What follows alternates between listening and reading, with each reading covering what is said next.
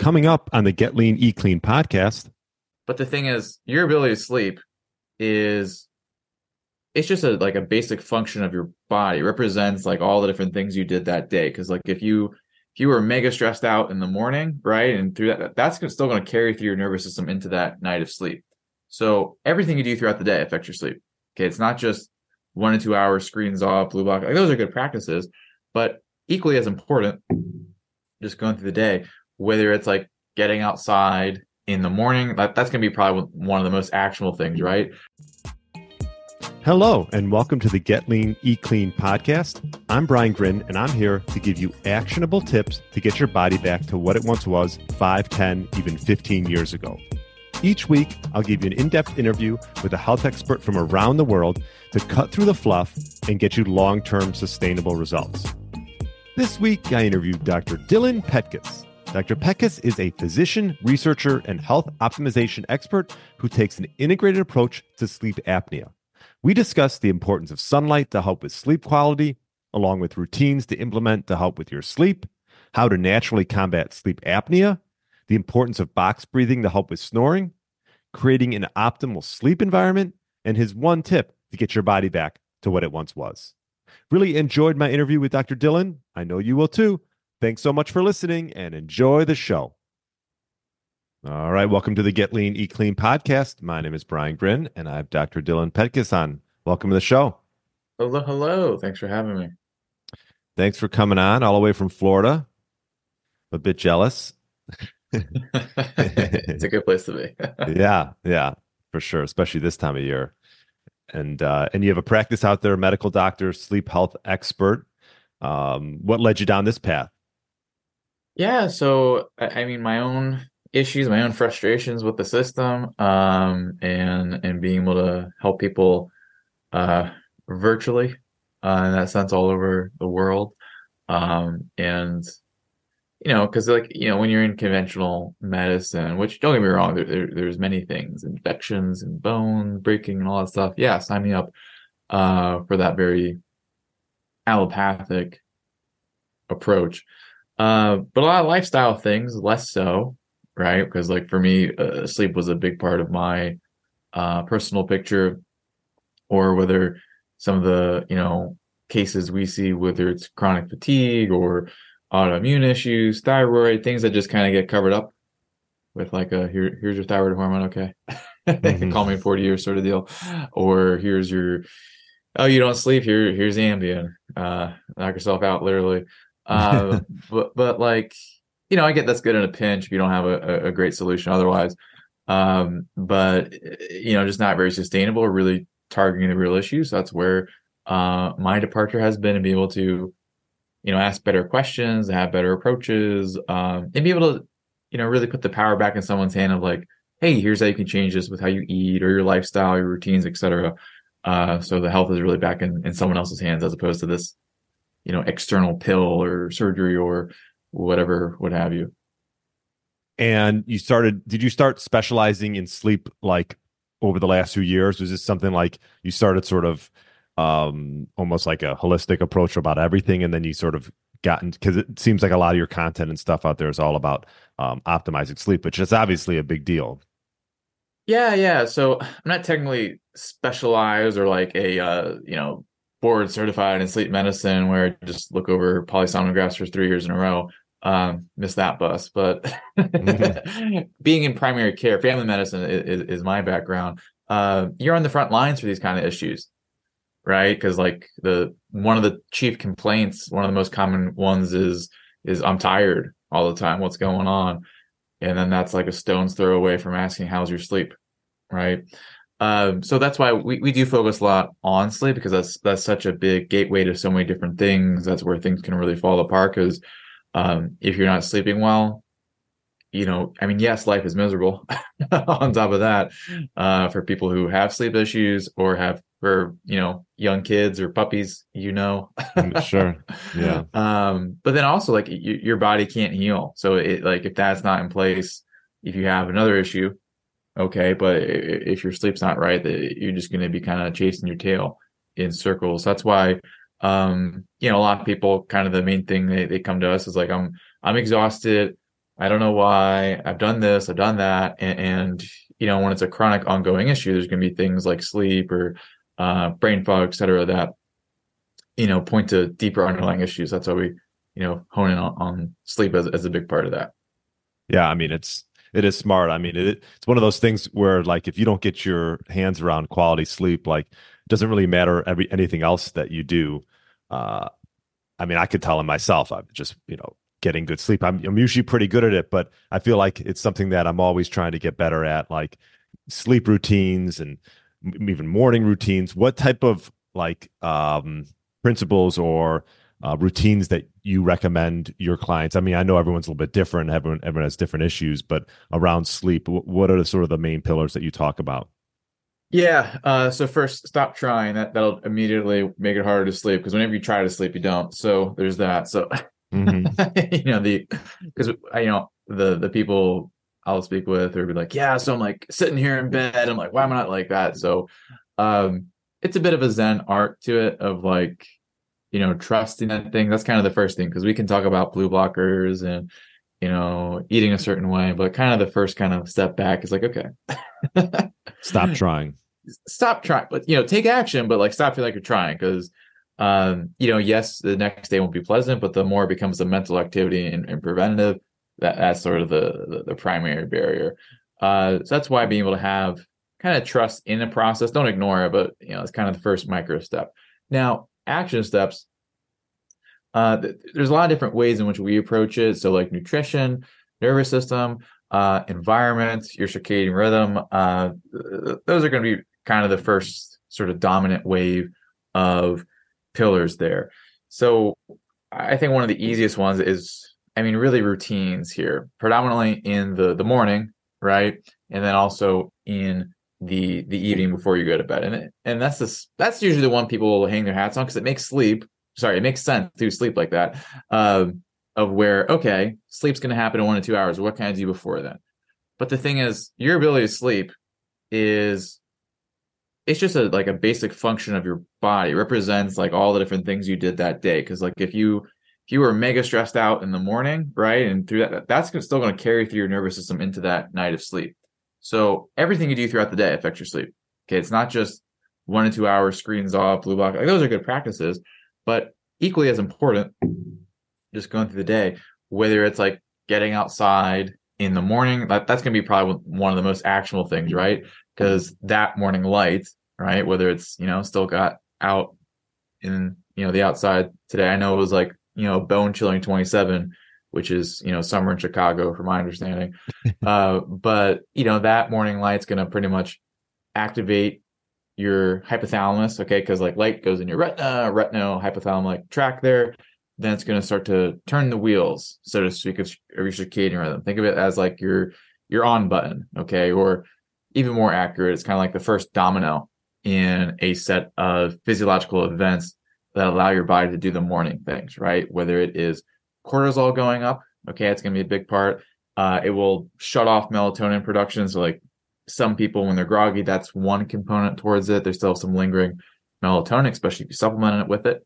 Uh, but you want to be able to like kind of set your body into motion to be able to sleep better at night because the research is really clear. Like when you're getting, you know, bright morning light exposure from uh, preferably you know, all natural, just like we aren't right now, um, that is going to set you up for better sleep at night because you have a good circadian rhythm uh, set up in the morning there. So that's kind of like the the first thing not a lot of people do um, is the morning component to it because you know we um, especially right now it's January, like people they're off to work and uh, sun's not up. Yeah. I mean, I, am I'm, I'm lucky. I, I mean, lucky. Well, we've been trying to go for morning walk. We always go for morning walks my, with my dogs. We've gone on short ones uh, these last like three four days because of like negative temperatures and they can't be out. But typically, yes, that morning walk uh, is something that is a staple in our routine. So, okay, so getting getting sunlight early. What else? What else throughout the day or towards the evening would you recommend? Yeah, so uh, let's just continue on the sunlight train. So getting sunlight throughout the day is going to be another one because if you like your circadian rhythm, um, it is basically the timing mechanism, and either you're going to do things to make sure the clock is nice and set, or you're going to have things in your environment that mess up the timing of your clock for you. Okay. So, for instance, like we're on screens right now. Okay. This screen, I could set it to a certain like brightness or color temperature, and that could tell my brain, hey, it's noontime. Right. But it's, well, okay, it's like 11 a.m. as we're filming this. So, like, close enough. But Sure. Mhm. if it was like 8 a.m. and I'm getting a, a new noontime signal, that's going to throw things off. So, whether it is like frequent breaks throughout the day, whether it is to get again sunlight into your, your eye, so to speak, don't stare at the sun. Don't stare at the sun. Did I mention to not stare directly at the sun? Uh, and then also being super mindful of like the light you are getting during the day, because whether it's you know screens all day, um, I mean that's really the biggest culprit. That's gonna you know sort of program your clock in a different way, even during the day. So like um, what would you say? research What what I'm sorry, what would you say? I mean, s- some people just can't get out in the middle of the day for sunlight, like or in the middle of the winter, uh, and they're working all day inside. Um, what would you say to that? Uh, I mean, it, it's as simple as whether it's a few times, like, or just like once, okay? Because, like, I mean, geez, not too. I mean, you know, I haven't really been in a like a, a work environment where people smoke all the time, but essentially, Sure, like, Getting out. how many people go outside for like a cigarette break? It's it's not going to stop them there here, right, and not to compare nicotine mm-hmm. versus solar exposure, but like the more you're addicted to be able to have like your circadian rhythm in a good place, and that drives that behavior, whether it is like literally 30 seconds that you're like, I can't feel my face, you know, that's going to do a lot for your physiology, even with a small amount there. So just just once, whether it's during lunch or something like that, you just peek outside for a little bit. That's going to go a long way because the just the difference in the quality and quantity of light. Because like right now I'm inside, I got like a few lights on. Maybe it's maybe it's like 300, 500 lux if I had to guess. Uh, that's just a total amount of light from a source. If I were to go outside, it's probably right now. I'm in Florida. It's in the winter. It's probably around 90 to 110,000 lux. It's a huge Right. difference right. there. What about red Uh, light? I'm sorry to interrupt. What about red light? Are you familiar with using red light perhaps during the day? To, Yeah, so so red light is really good for overcoming sleep inertia in the morning. Here, that that would be one really great circadian use of it because essentially there's a lot of different things that'll influence your circadian rhythm and the internal timing of your clocks. Okay, because your rhythm essentially think of it as like a clock in the kitchen, and anyone in your family can try to like change the time. Okay, whether that's you, your dogs, someone who just randomly comes over. so you want to mm-hmm. make sure you got the right inputs to it. One input that's really important, we were talking about light, but also biochemically, you'll have things. Okay. So, like you drink coffee with caffeine, that'll in- affect your clocks. Another one is a chemical known as adenosine. Okay. For anyone who's a, a biochemical uh, buff, or maybe, I don't know, you just read biochemistry books for fun. Uh, ATP, adenosine triphosphate, that's like the biochemical energy currency of the cell. How it provides energy is you have this adenosine molecule and then there's three phosphates just like a like a tail okay? And then your body will cut off these little phosphates and that will make energy available okay now when you do this when you cut off the phosphates one two three you're left over with an adenosine molecule just kind of floating around so over the course of the day you acquire more adenosine okay and then the job at night, your cells, is to take all of the adenosine, all the phosphates that have separated during the day, and then put them back together. So that then the next day, you're kind of locked and loaded with more ATP and ready to go. But that doesn't always happen all the way. And when there's still a little bit of adenosine left over in the morning, like if you're groggy in the morning, then that's what makes you tired. Back to red light. So red light will increase this reaction that takes adenosine and adds on the phosphates. Okay, which will remove that grogginess there. And that adenosine is a circadian signal. So if you're someone who is groggy in the morning, or I mean, you know, again, like wintertime in Chicago, I think the sun rises what, like, you know, 11 59 a.m. But the it's much earlier than that. But uh, essentially, that will help kind of get your rhythm going in the morning. got it. And then towards the evening, I mean, I know we always talk about turning our screens off at least a couple hours before bed, and maybe even you know having some type of blue blocking light, blue light blocking glasses as well. What type of things do you sort of implement uh, when towards the evening time? Yeah, so I think blue light blockers or reducing blue. I mean, really, any artificial light is going to be really essential because again, if you have like a, a typical light bulb, maybe around 5700 Kelvin, that's very close to what the the sun is at noon. So if you're getting that like 8, 9, 10 p.m., it's already a couple hours after sunset. That is not going to tell your body to release melatonin at night to help you have good quality sleep. So yeah, blue blockers are, are going to be really important. But the, the funny thing is, I know a lot of people, uh, I mean, blue blockers, geez, how long have they been around? A long time. I think the first original one was uh, you ever seen infomercials for yellow glasses for older people driving at night? That was the first. Yeah, yeah, right. Oh yeah, I remember um, those. Yeah, but not, but even sunglasses will do the tricks. I know some people are like, oh, I don't want to wear whatever, whatever. Uh, but kind of the first like try it for yourself if this works sort of deal. Sunglasses will also do the trick because they reduce the quantity of light by about 90, 95 percent, mm-hmm. and then also they I mean, they block pretty much all wavelengths of light, not just blue light, but like pretty much uh, most of them. Yes, you can still see, but it will still have a improvement on melatonin production at night. Not as pronounced as if you did use a amber or red tint, but gets the job done for people who are like, I don't want to do this sort of deal. Mm. And I, I know you've posted on this before, but foods to avoid before bed for better sleep. What type of foods should people avoid? Uh, definitely cheesecake, top of the list. But other, so high sugar, okay, which would be cheesecake if you ever made one. It, gets kind of gross. Um, mm. So anything that's going to lead to prolonged insulin by the time you want to be sleeping.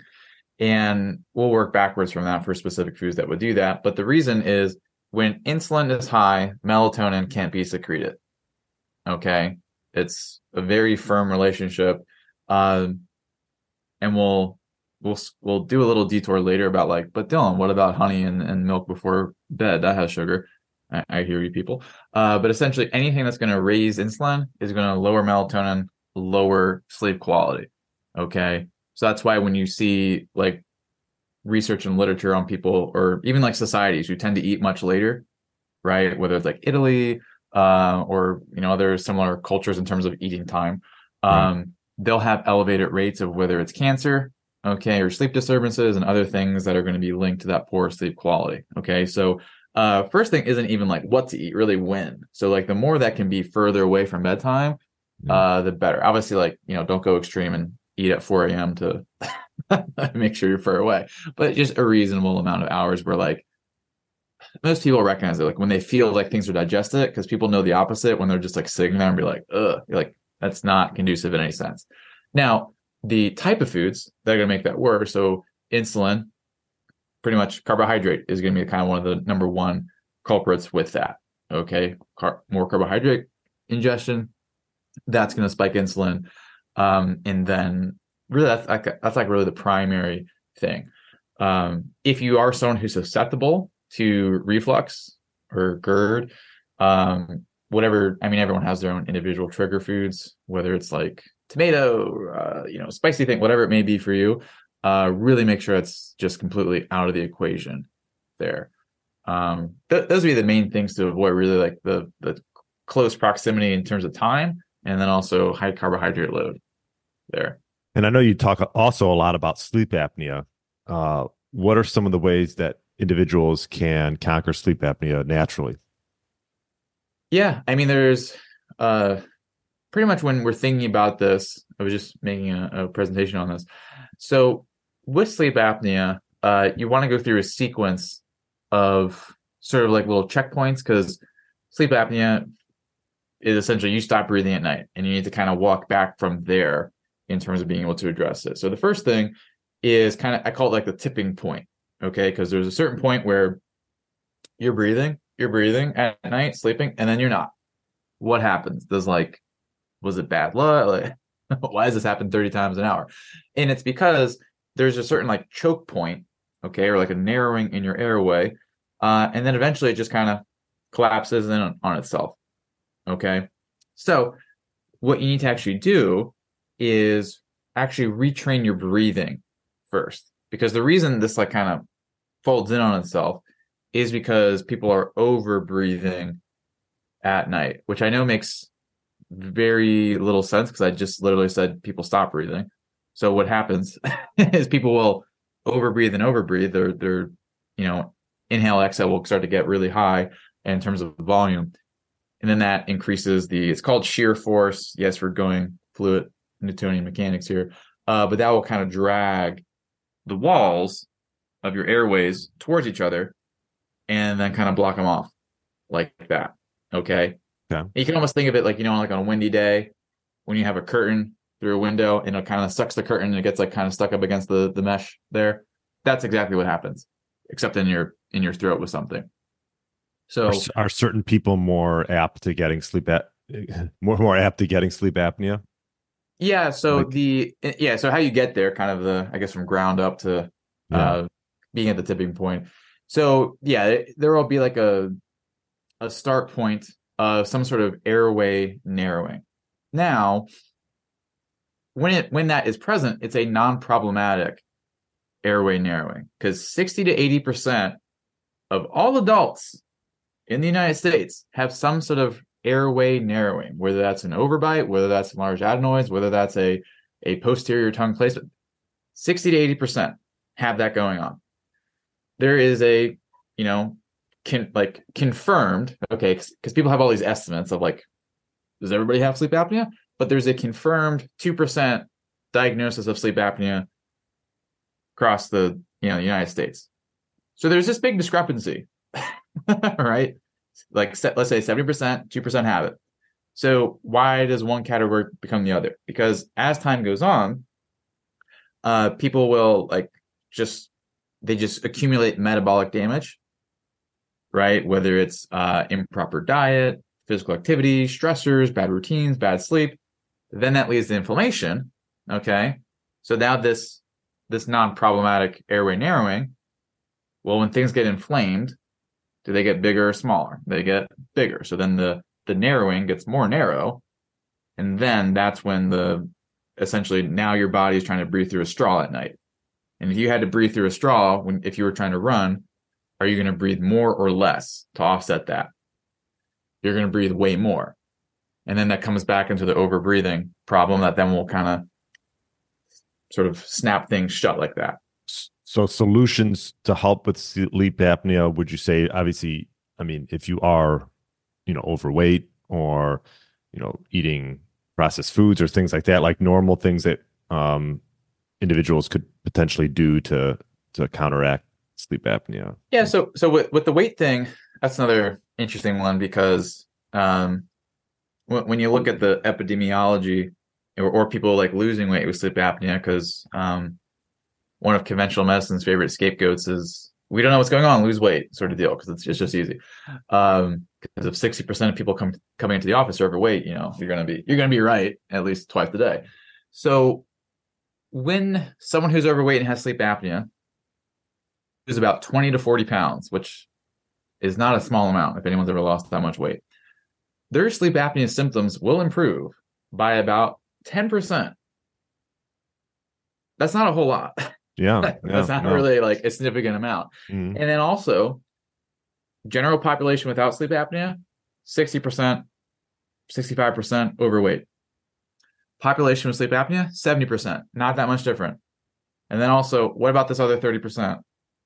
Like, what, what's kind of going on? So it's more so, it, think of it the inverse of where someone who's inflamed is more likely to be overweight. And also, this inflammation will then precipitate this this breathing issue here. So anything, and this kind of ties back like whether it is how you eat, because processed food that's going to trigger inflammation, right? Or maybe someone's sensitive to dairy, and dairy like is one of the you know a, common culprit people can identify with, like oh I eat dairy, I get congested. Well, that's going to narrow your airways, and that's going to cause big issues. So diet's definitely a good area to look at. Like what are you eating that is inflammatory? Whether it's whether you're eating, you're drinking, um, those sorts of things you want to be able to identify what's inflammatory there okay Mhm. um, the other big piece is also how you breathe So you want to, if you're over breathing, then you just want to pretty much train yourself to under breathe. and then you'll kind of fall in that middle zone. How would uh, you do, how would you do that? Yeah, so the, the, the easiest way to start because it, it, gets pretty complex, uh, but a lot of people are familiar with box breathing, hmm. and what I like people to start with is something called it's it's rectangular breathing. It's a little bit extended from that, and so what I mean is uh, box breathing is typically five second inhale, five second hold, five second exhale, five second pause, and you just repeat five in, pause for five, five out, and then five pause. Rectangle breathing, you just make the pause 10 seconds. So breathe, so, pause, exhale, all within.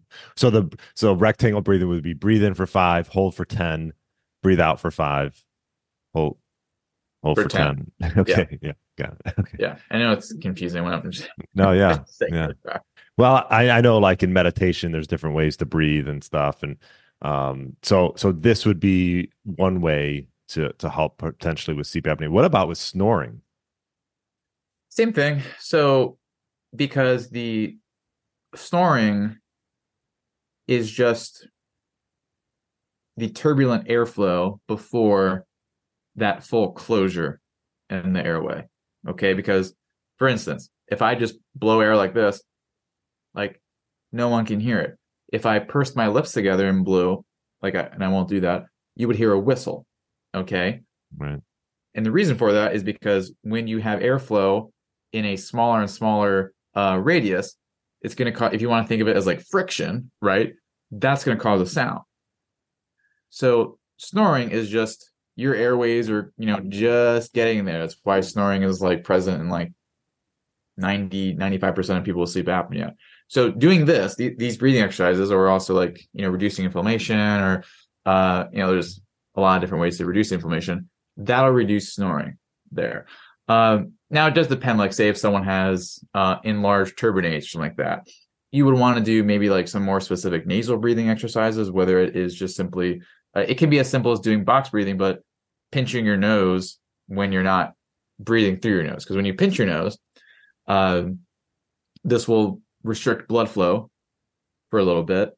Okay. And then when you release, then blood flow comes back in. But that will essentially train or retrain the nasal arteries, predominantly the arteries, to vaso or help with vasodilation and vasoconstriction by themselves. Okay. Because when they can vasoconstrict, that again opens up the airways through your nose and then will reduce snoring through that, you know, nose, turbinate, palate sort of pass. So you're saying practice breathing while pinching your nose or? Yeah so, so you could just like stack the, the the nose pinch on top of the box breathing. So like inhale and then as i pause you know pinch my nose so i sound ridiculous. And then exhale for five through your nose and then okay. pinch again for the the 10 seconds. And then inhale. Okay. Et cetera et cetera. Because just that little mechanical pressure uh, that will help retrain those blood vessels to help with keeping airways more open. More open. And and what are your thoughts on uh, mouth tape? I think mouth tape is a good bridge from someone who is like kind of okay to uh, really like optimizing breathing at night. For some people, like cause some people come to us like they're like they couldn't sleep without a CPAP machine. That's not appropriate for them because they still have some ways to go before they would consider using something like mouth tape. Uh, but I think if you're someone who like overtly does not have sleep apnea, um, and you want to like try optimizing your breathing at night because you're suspecting whether you got dry mouth in the morning or um, you know little things like that, or someone says you're snoring, you could you know go with some mouth tape and that can you know help you cross those last like 10 20 percent yeah, I've been testing it out a little bit, so I was curious. Um, it's definitely takes a little while to get used to, but I don't I don't mind it. And I know there's a lot of companies that have come out now with mouth tape, and it seems a bit strange at first, but you sort of get used to it, and and then you it, it sort of trains you just to breathe through your nose, which is you know better better than breathing through your mouth any time of the day. Mm-hmm. Yeah. Um. Okay, and then what about so we got sleep apnea. So habits at night you, we talked about already um, pretty much not eating too close to bed, which is really important. Getting daylight, sunlight is important. Um, anything else that, uh, and obviously, uh, eating foods that will only serve you in the evening, which, you know, things that will raise insulin a lot. Obviously, you want to avoid like cheesecake, you mentioned, and, and any other um, things that you come across with your patients or or tips that you'd give for them for restful sleep. Yeah, cheesecake for breakfast. It's a breakfast food. So, uh, yeah, the, you're better off if you're gonna yeah, have it. Right? Better off. You're gonna put it somewhere. Um, yeah. So, you know, covered nutrition, covered breathing, um, and then also like your sleep environment super important. Okay, yeah. so whether it's like light coming in, air quality is super important. So like and this depends on where you are. So if like you're down here in Florida, it's going to be humid. You want to make sure it's not too humid, right? But if you're up in Chicago and might be a little bit too dry for you, you want to make sure you know you got the humidity right there. Because again, if if you're if you have sleep apnea, by definition, you have inflamed airways. Period. End of story. Mm-hmm. So if the humidity is off, then that's also going to potentiate and further exacerbate the inflammation going in and out. Uh, but also with like whether it is like uh, I mean, it can range from like the pillow you have is like 15 years old and like filled with mold, which is delicious, or even um, you know the tubing on a CPAP is again some old thing that has like you know crud going in and out of it. Uh, you really want to make sure your air quality is, is at a good place, um, and that could be from either I mean I mean really opening the windows if you're in a non-urban uh, environment would be a good practice there uh, or even like an air purifier, as long as it meets the, you know, the standards, works for you in your bedroom and all that. Um, that's what about big. what about sleep position? Thoughts sleep position is, is a yeah, it's a good one. It's it it helps you kind of stay on like one side of the tipping point, if you will, because like because if you're like on your back and all your tissues are kind of sort of there, it, it's obviously not going to be a great way. Uh, or if like you're on your side, you're going to have a better sort of posture in those airway muscles. But the bigger benefit of being on your side is like you're less likely to roll into your back there or kind of like be forward. So it, it's a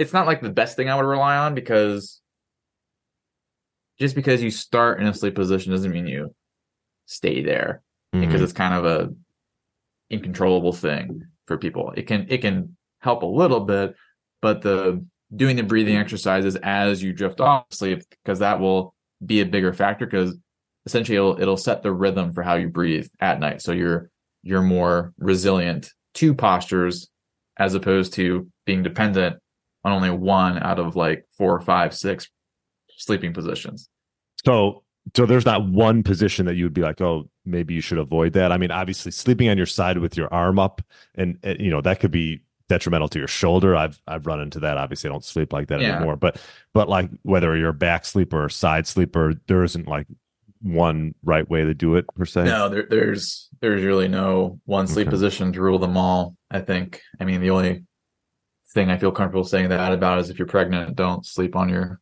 your right side. if you're really pregnant. no. And then what about um someone that's maybe on a CPAP? What's the best way? What's some solutions to get off it? So doing what we talked about, and then also being able to intelligently uh, wean off of it, because you know the the main sort of the main setting is going to be the pressure on this thing. It's just kind of continuously putting air down your airway. Uh, hence the name CPAP stands for continuous. Um, and that's going to be one of the biggest factors you want to modulate. Now that can be tricky for people. Some people they can adjust it themselves. Others, they have to like speak to their, you know, sleep doctor or whoever prescribed the machine, like, hey, I I think I can go from 10 to 8 or 8 to 7, whatever it, it may be, or 7.5. Um, so you it goes through phases of like making sure you're getting the best sleep that you can with a CPAP. Okay. Then once that's stable, reduce reliance on it. And that is going to be reducing pressure. Reducing time is tricky because, like, you know, I don't want someone to set an alarm like, hey, rip this off four hours into the night. That's just not what you want to do.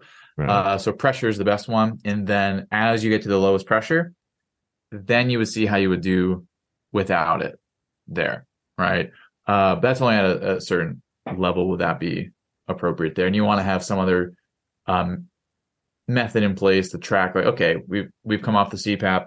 How are things doing? How's oxygenation? How's uh, you know, how are you feeling in the morning? All those factors. And then, are there any supplements that you use as far as helping people with uh, sleep? It depends on a lot of their, their metabolic issues. There's not like a because there's just not like one size all fits, or I guess sleep supplement because just hammering things like melatonin, um, you know, that's not really reliable. Long, I mean, one, it's beyond six months, not really effective uh, for majority people. Mm-hmm. Um, but like a lot of what we focus in on is helping the metabolic issue with someone's mitochondria. Okay. And if we want to use a supplement to help sort of offset any deficiencies or imbalances they have, then we will use that. And then by doing that, then that would help sleep. Got it. So you wouldn't obviously start with supplements, but perhaps if if if it needs to come into play, you'll use it. Yeah, yeah, yeah. Great. Okay. Um, where's the best place for people to find you? Yeah, I mean, uh, if, if you have sleep apnea, the, the thing I'm probably the most active in right now is our free Facebook group, which is the sleep apnea solution there. Uh, okay. We have our Instagram, which is Petkus, P E T K U S, uh, Petkus MD, uh, there, posting there. Uh, that's probably the most active places. Okay. Uh, there, we, I mean, we have our website, but really the the group or the uh, social media would be the best active. place. Yeah, more active. Your Facebook group and things like that. Yeah. And, and then I I always ask my guests uh, one last question: If you were going to give a, one tip to an individual that was looking to get their their body or their minds back to what it once was when maybe 10 15 years ago what one tip would you give them I think have a very very strong reason why and be able to like reconnect with that at least once per day because I, I, see too many people like reaching for the next biohack thing, but uh, you know it, some of the basic things are just like maintaining consistency and motivation and be like it it just falls up and it's just funny. It's like people are like what's like should I get a red light therapy bed? I was like no, I think you should just like stop using your phone at like 9 p.m. at night. so like right. the, the more someone's connected to the vision of who they want to be and what that means, a, a lot of those habits fall into place a lot more easily. Yeah. I love that. Love that. Excellent. Well, I appreciate you coming on, uh, Dylan. Yep. Thanks for having me. Yeah. And uh, have a great rest of the day. Yep. You as well. Thanks for listening to the Get Lean, Eat Clean podcast. I understand there are millions of other podcasts out there, and you've chosen to listen to mine, and I appreciate that. Check out the show notes at briangrin.com for everything that was mentioned in this episode. Feel free to subscribe to the podcast and share it with a friend or family member that's looking to get their body back to what it once was. Thanks again and have a great day.